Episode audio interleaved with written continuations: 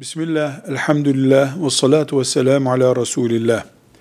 Cemaatle namaz kılınırken imamın önde olması gerekir.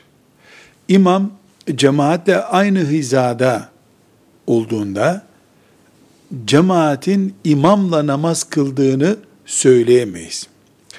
Cemaatten bir kişi veya birden fazla kişi imamın önüne geçerlerse, mesela bir karış da olsa imamın önüne geçerlerse onların namazı olmaz.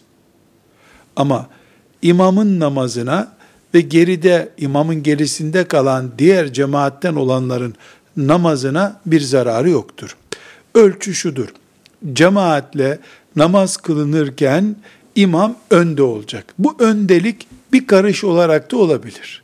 10 santimde olsa imam önde olacak. Mesela cemaat çok sıkışık olur. Cami iyice dolmuştur. Ya bir saf daha öne yapalım denir. İmamdan 10 santim geride oldu mu o saf yeterlidir. Ama bir kişi imamın 10 santimde olsa önüne geçtiğinde onun namazı yok. Velhamdülillahi Rabbil Alemin.